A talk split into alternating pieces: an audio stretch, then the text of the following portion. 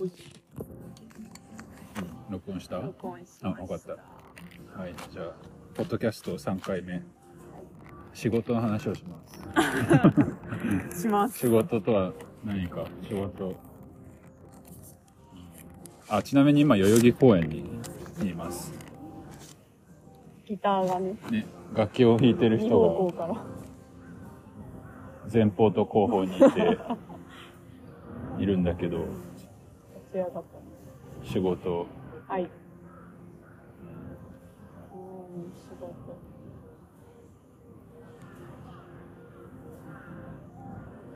さっき長谷川さんが言ってた、うん。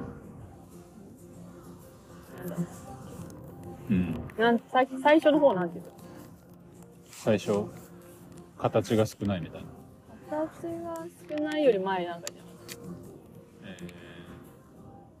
あ、やり、あ、就活にあたって、ああ、やりたいことが。なんかやりたいことを、やりたいこと、なんかこう、やりたいことやりたいですとかじゃなくて、少なからず、う初めて仕事を探すとき、人は結構やりたいことをなんか込みでん。うん。見てる。はい、そうだ。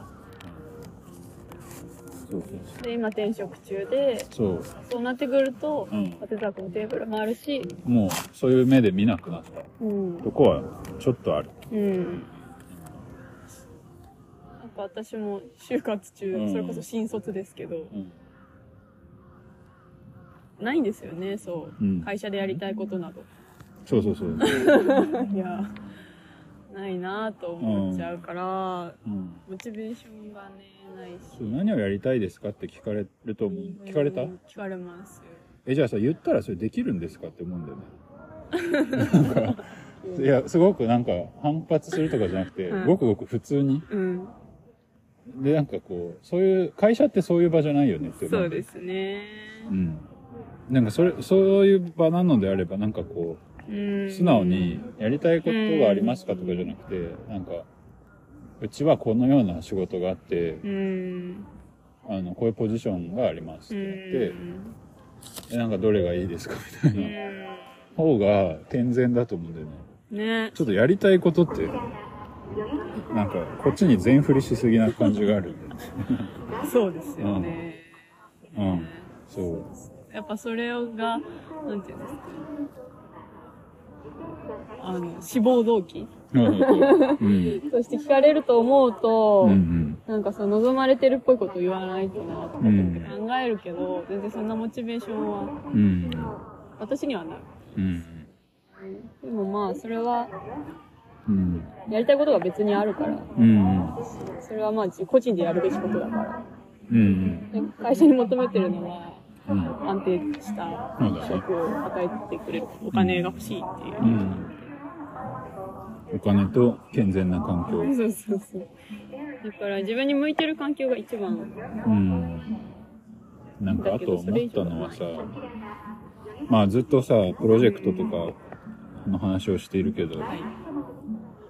なんか、何をやるにしても、なんかすぐ忙しくなるじゃない？今の社会うん。で。で、その、忙しさがこう加速していった時にさ、うん。なんか、やりたいことよりのやりたさっていうのと、うん。その忙しさとか疲弊するうん。とか、なんかこう、もうこの人と関わりたくないとかっていう感情の方がうん。上回った場合、うんもうやりたいこともクソもなくなるんだよね。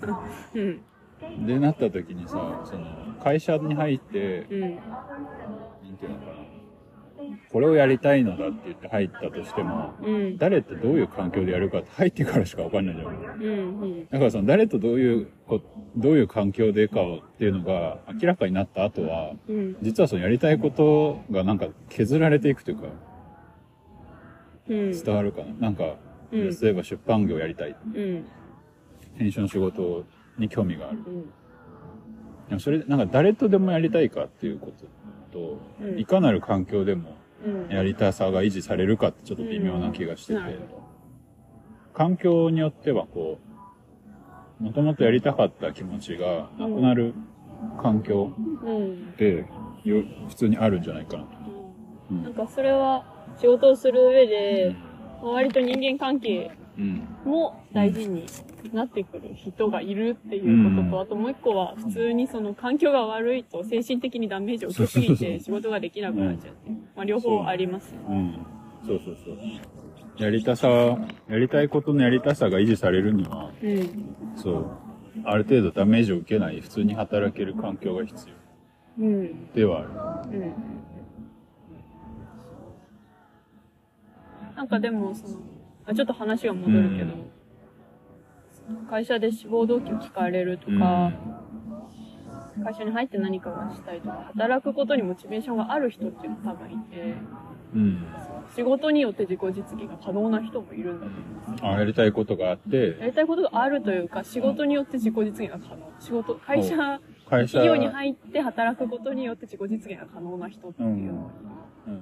自分のやりたいことと会社のやりたいことが合致してるとかでもなくて、おう会社っていうなんかその、うん。そ どうに入って働くことうんが、で、あ、そのこと自体が、はい、自分の生きる 糧になるような人もいるのではって思ってる。そうじゃなければこのような社会がうん持続してるのはおかしい。それはこう 全員が仕事について働いてるなんておかしい。それはこう、生きがいがやりたいことっていうよりは、まあ、お金を稼いで、うん。なんかこう、それなりの人々に貢献している自分がいるっていうことを、なんかこう満たされている。あ、そうそう、そういう社会の関わり方で満たされる人もいるんだろうと。うん。ね、でもそういう社会の関わり方じゃない方で社会と関わっていきたいんだけれどもっていう人間がまあね、就職をするのが難しい。約束、なんかこう、自己実現、まあ、なんていうの？え自分、内発的にないけど、うん。その会社にはで働くっていうことそのもの、ジャンルとか問いませんみたういな、ん。人が自己実現できるプロセスっていうのは結構、うん。なんていうの？うん。まあ、それを支えるなんか、様々なテンプレがあるじゃない？うん。例えば何歳で給料はいくらぐらいでうん。結婚してて子供がいて家を持っている人は結構幸せっぽいみたいなうん。のが社会像としてあるからうん。そこに乗っかれていればある程度幸せになれる人もいる。うん。なんかそれなんか多律性に支えられた幸福みたいな。悪口？ねいや、あの、中立にこう、あ、そう、分類をした場合。分類をした場合、はいなるほど。そう。自分から出てきたもの、普通の人がまあ関心を持たないものに関心を持って、うん。なんかこう考えていきたいっていうのは難しいんでね、普通に。うんなんかすごい普通のことになってる。うん そう。うん。そう。そうだね、確かにね。働くだけで幸せ。それもすごいなと思うけど。だからでもそういうタイプの人もいるという話だとうん。思うんですよね。いる悪口とかじゃない。うん、いる、いるし、多数派だと思う。そうそうそういう人の。うん。かなと思ってうん。るんですよね。なんか、うん。友達が昔、うん。まあ私たちは美術の学部にいたんで、うん。友達が美術やんない人ってなんでやらないのかわからない。美術やんないで人生何が楽しいのかわからないみたいなことを言ってたあそれぐらい美術が好きだと。好きだというかやらなければならないと思ってる。生き生きるならば。あ生きる美術をやるしかない。そうそう思ってあるっていう感じの子がいて、はいはい。そういうこと言ってて、うん。でもまあそれは人によるよねって、うん美術っていう社会の関わり方がうん。ベストマッチだっただけ、うん我々にとって、はいはい。全然別の仕方で社会に関わって、うん。全然別の仕方で満足して生きていく人たちはいるよなっているいるそういう人はずっとやるものなの？その子、美術。やらない？うん。うん。いやだからさっき仕事の種類って言ったけどさ、はい仕事の種類は実は少ないのだっていうのってさ、なんかこう、なんか人生は短いみたいな感じなわけな要はなんでかって、例えば正社員になると安定が得られるじゃない。はいで、安定した。で、安定ってどういうことかって言ったら、あんまりこう安定してるからさ、動く必要ないじゃん。お金をもらえて、ずっとそこにいるでしょ。で、その中で立場も上がってきて、結婚などをし、自分一人のことじゃないってなったらさ、ますますそこ動くわけにいかなくなっていくじゃん。うん。でもそうするとあっという間にさ、40歳とかになるじゃん。うん。なんかそれだけなんだけど。うん。すごいなんか人生も短いっていうことをすごい思って。うん、でも逆にいろんなことをしようとすると、もう、まあ、旗から見たらめちゃめちゃな人生を歩んでるように見える。まあ、美術とか演劇とかはそう。うん。そう。うん。どっちにしろ短い。どっちにしろ短い。どっちにしろ短い。うんあ、人生短いっていうのはやれることが少ないって意味ですか？あ、そうかな。あ、そうだね。なんか根本的な短さっていうより、その、うん。安定した場合の短さみたいな。安定は安定するんだけど、その代わり変わり映えもしなくなっていくし、短い、短いっていうかな、なんか、うん、なんか人生の色が少ないみたいな。あうん。まあなんか4、50歳になって。振り返ってみても、うん全然いいんだけど、うん会社の話と、うん。まあ出会った家族うん。とかの話で、まあ公共の教科書とかうん。にはまあ興味を持たないと思うんだよね、そういう場合。うん、だから、でもそれによって、なんか人生がシンプルになることによって幸せになる場合もあるうん。気はするんだよね。うん。なんかあんまり考えなくてもいいから。っていうか。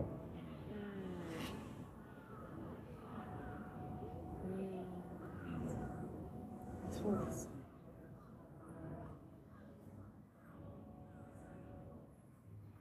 一緒に住んでる友達はいはい。が今日、こんにちはこん。にちは。犬。かわいい。公園には、公園には可愛さがある。すごい、あれ全員に挨拶して回ってるのかな、あの犬。すごくないですか？みんなに寄っていってる。もうみんなによって。かわいい。かわいい。いや、そういうのが、一番いいわ、挨拶本犬かわいいですよね。ぜ本当やっぱ来世は犬になりたい。来世は犬がいい。うん前世は犬だったと思うし、来世は犬がいい。なんだっけ？で、一緒に住んでるとあ、一緒に住んでる友達が、今日は、うん。昨日、南高梅。わかります梅の種類。あカリカリしたやつ。違います。違う。うん。で あの、普通に生の梅をスーパーで買ってきて、今日、うん。あの、3種類のやり方でうん。梅ジュースをつけるんだっていう。おう。氷砂糖につけてやるベーシックなやつと、はい炊飯器で一晩で作れちゃうやつと、はい。あともう一個なんだっけ？な。んか忘れちゃった。ちょっと特殊なやつ。うん。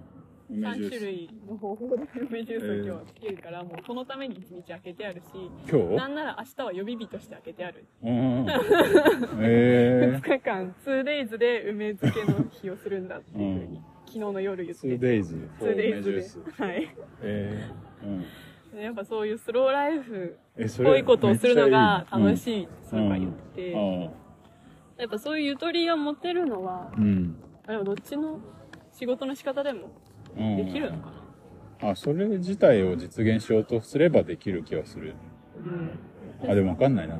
で、友達はどちらかというと、その、すごく安定している、ああ。あの、害のない、害のないというか、害精神的に害を受けることのない仕事をちゃんとやってて給与もあって、やっぱそれが結局一番。結局ね。うんそうね。そういう細かいことをしようと思うと、うん。え、どうなんでしょうね。できないことない。私も梅買ったけど、多分明日の夜中とかうに、ん。めちゃくちゃ夜中とかにやると思うん。二日間はまあう。ない。ないですね。3時間で終わらせないとっていう感じある。えー。え、なんか犬、犬とかじゃないけどさ、はい。なんか、スロー、それをわざわざスローライフと言わなきゃいけないのも、ちょっとなんか、うんって思うんだけどさ、うん。なんか、その、スイスにいるはいはい。友達うん。で一緒、今後会えるのかみたいなうん。感じだけど、なんかさ、普通にさ、なんかこういう写真をインスタに上げてるの。おー、すごい。えでなんかえこーうんう、あ。これはなんかルーガノっていうスイスのすげえ。ルーガノが地元なんだよね。あなんか地元で、要はこれどこなのかわからないけど、あ、こう、一応言っておくと、なんか湖の夜景で、まあそこに山が見える。あ。で、なんかこれが地元っていう のは、なんかすごいなと思ってうん。、そうです。でそういうのをたたまにこうインスタとかで見ると、うん。なんか、結構素朴に考える。そういうのを見ない、日常的に見ない、見れる環境でいいなと思いつつ、なんか、なんていうの日本の中で考えるやりたいことが、まああるっちゃあるじゃん。うん。でもそれに忙しくなって、それを見ないで死ぬって考えると、んなんか、どっちがいいんだろうっていうのはすごい思う。本当に。違い。うん。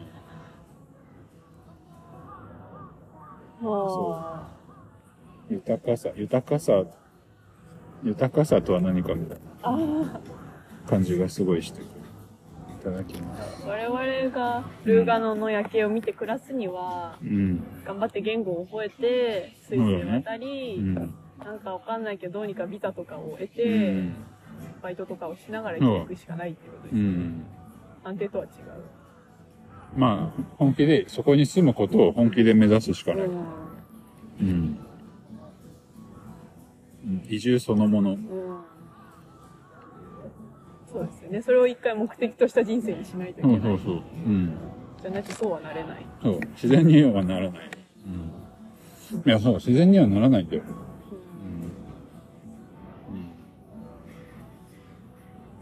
うん。難しい。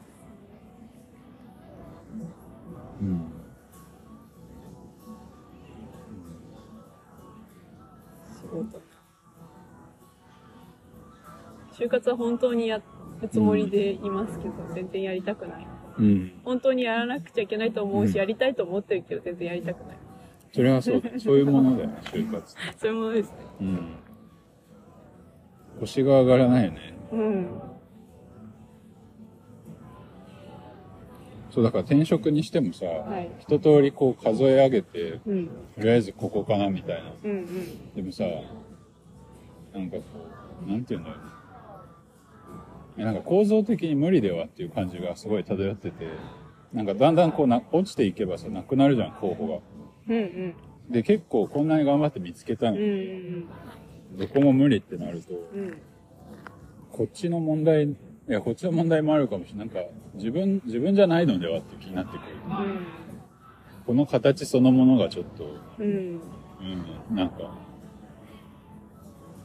難しいんじゃないって言ったりする。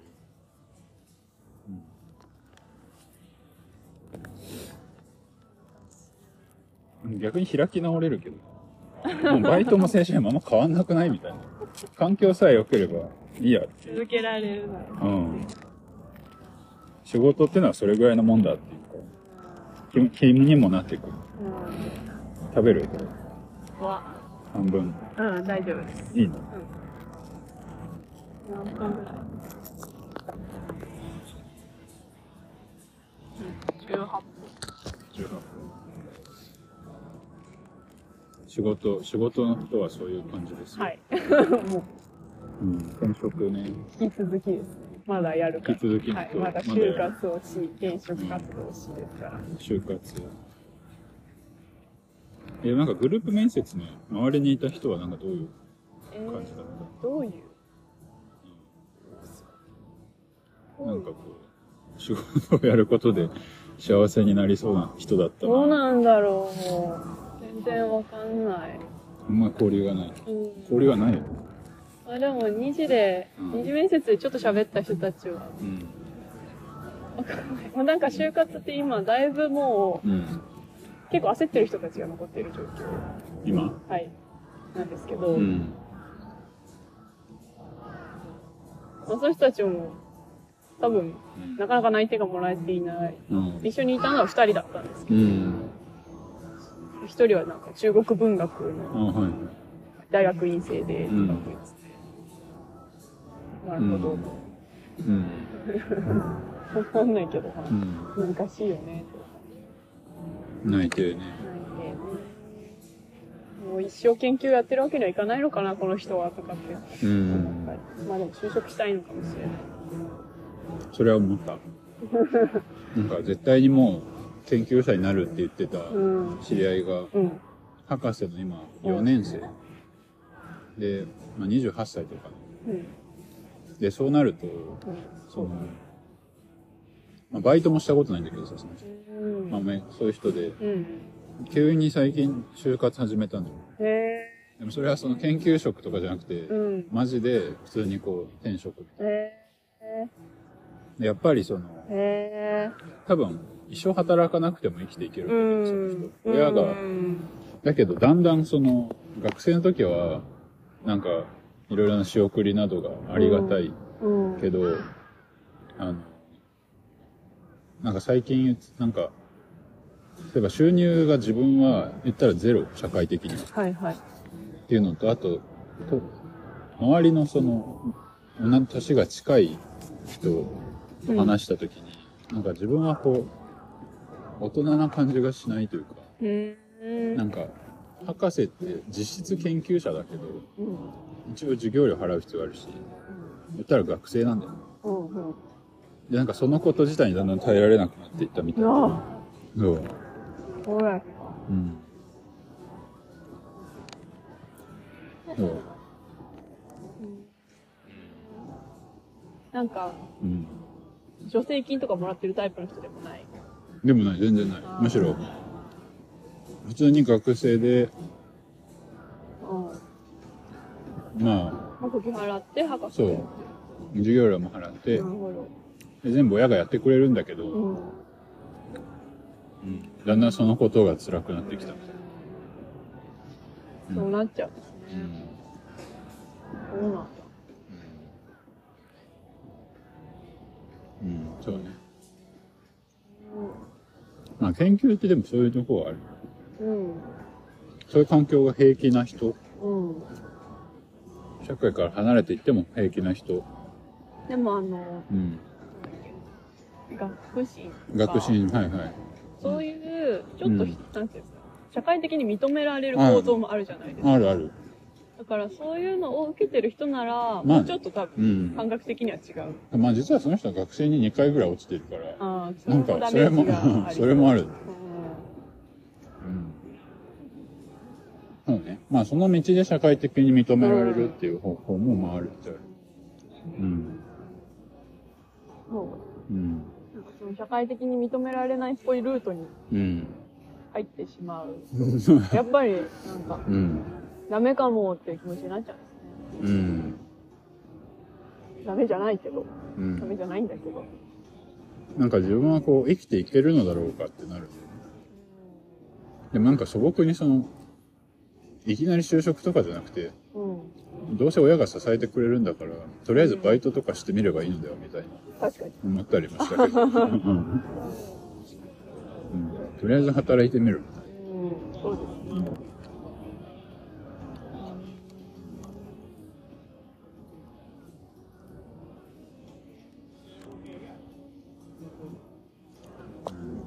な。いや。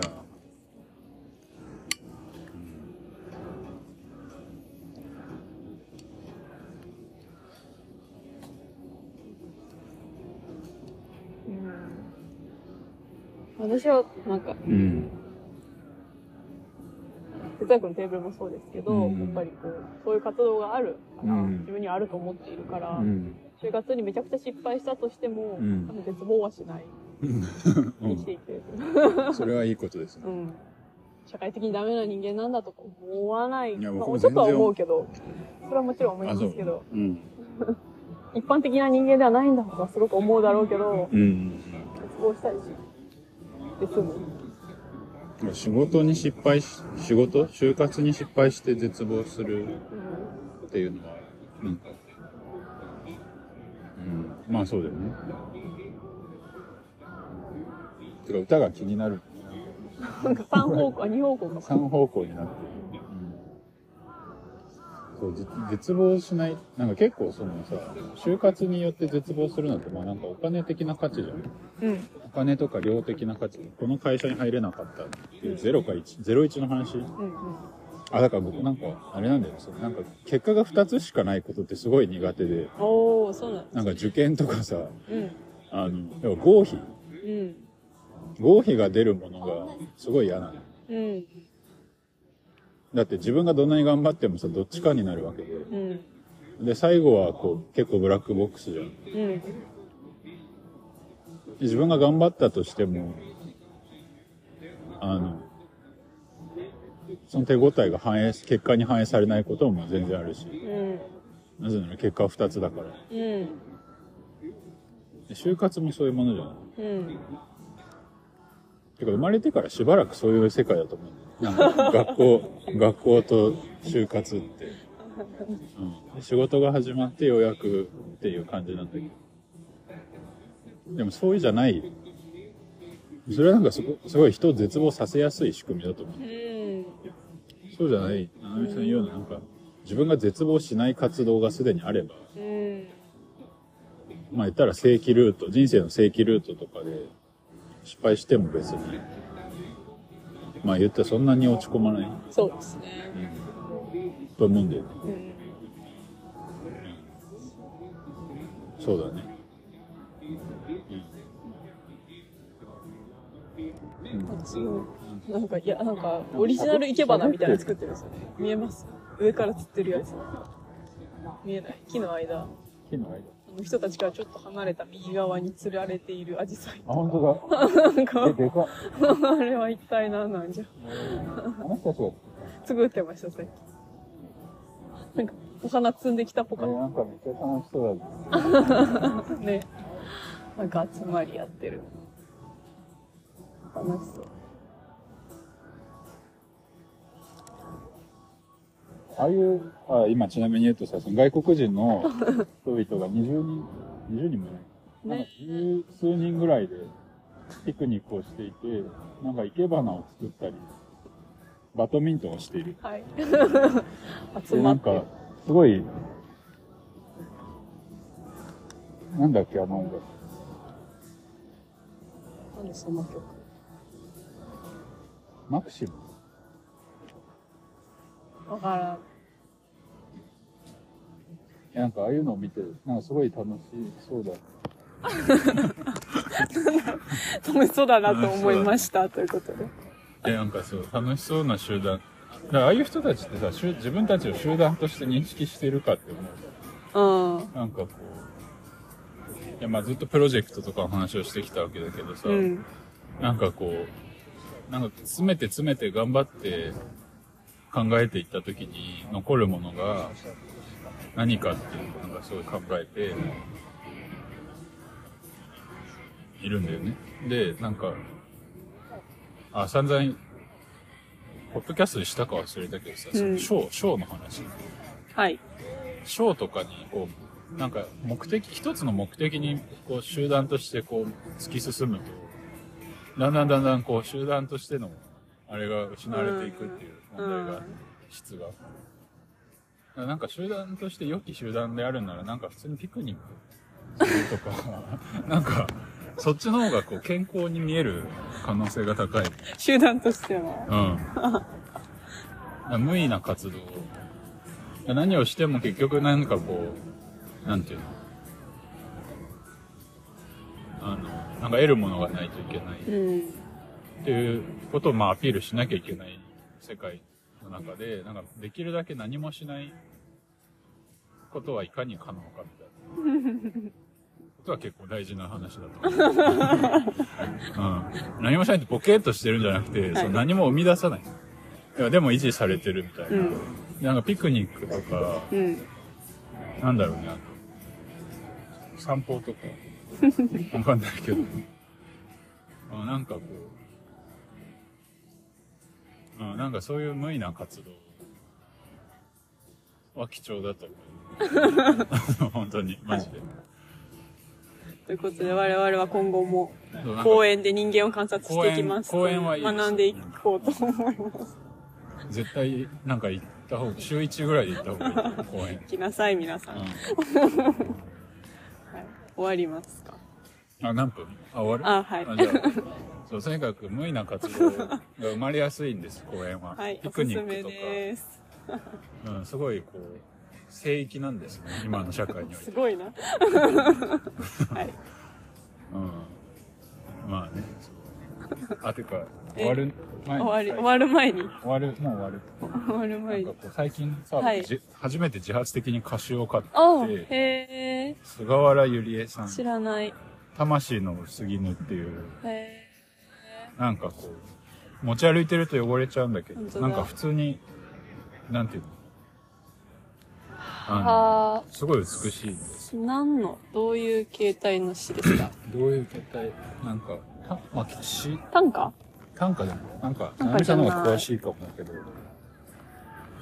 え、なんか言葉、言葉の話、言葉がなんかすごい美しいっていううん。ことをなんかすごい、要は刺さるんだよ。なんか、うん。喉乾いた時に水一気に飲むみたいな感じで、なんか、うん。電車乗りながらさ、その、うん。それこそ仕事に疲れた人々に囲まれて、そういう本を読んでるとなんかこうすごい突き刺さるんだよね。うん。あ、なんかすごいなと思って、あの、歌、歌っていうか、詩というか、そうですね。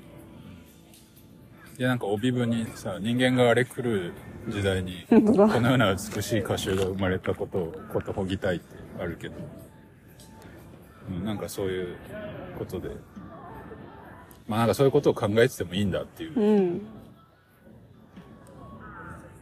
気持ちになった。うん。電車で本読むのの良さありますよね。あるある。あります。漫画とかも結構いいんですよね。なんか、あ、まだ大丈夫だっていう気になる。うん、うまく言えないけど。魂の薄絹ってさ、うん。こんだけ言葉が溢れてる中でさ、うん。あの絶対にこう、なんていうの？出会わないこと、なんか造形された言葉だから、うん。適当になんかスマホ眺めてて出会う言葉ではまあないじゃん。うん。いやなんかそういうのを大事にしたいと思った。うん。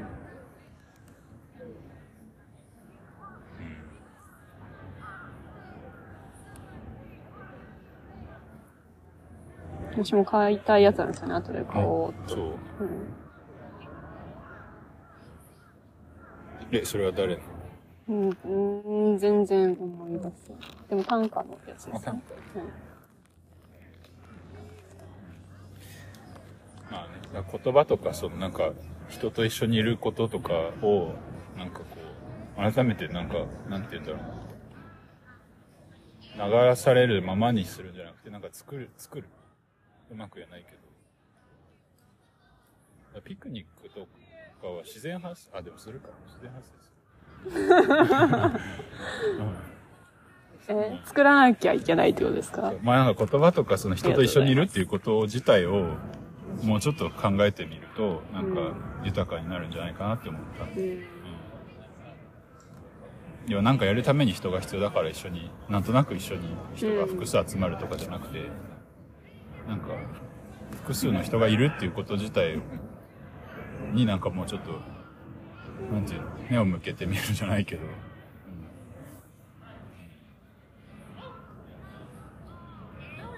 まあなんか人とか言葉をなんか道具として使わないみたいなうん。ことかなと思って。うん。うん。そうそううん確かうん、道具にするんじゃなくて、なんかそれ自体をちょっと作り直してみる。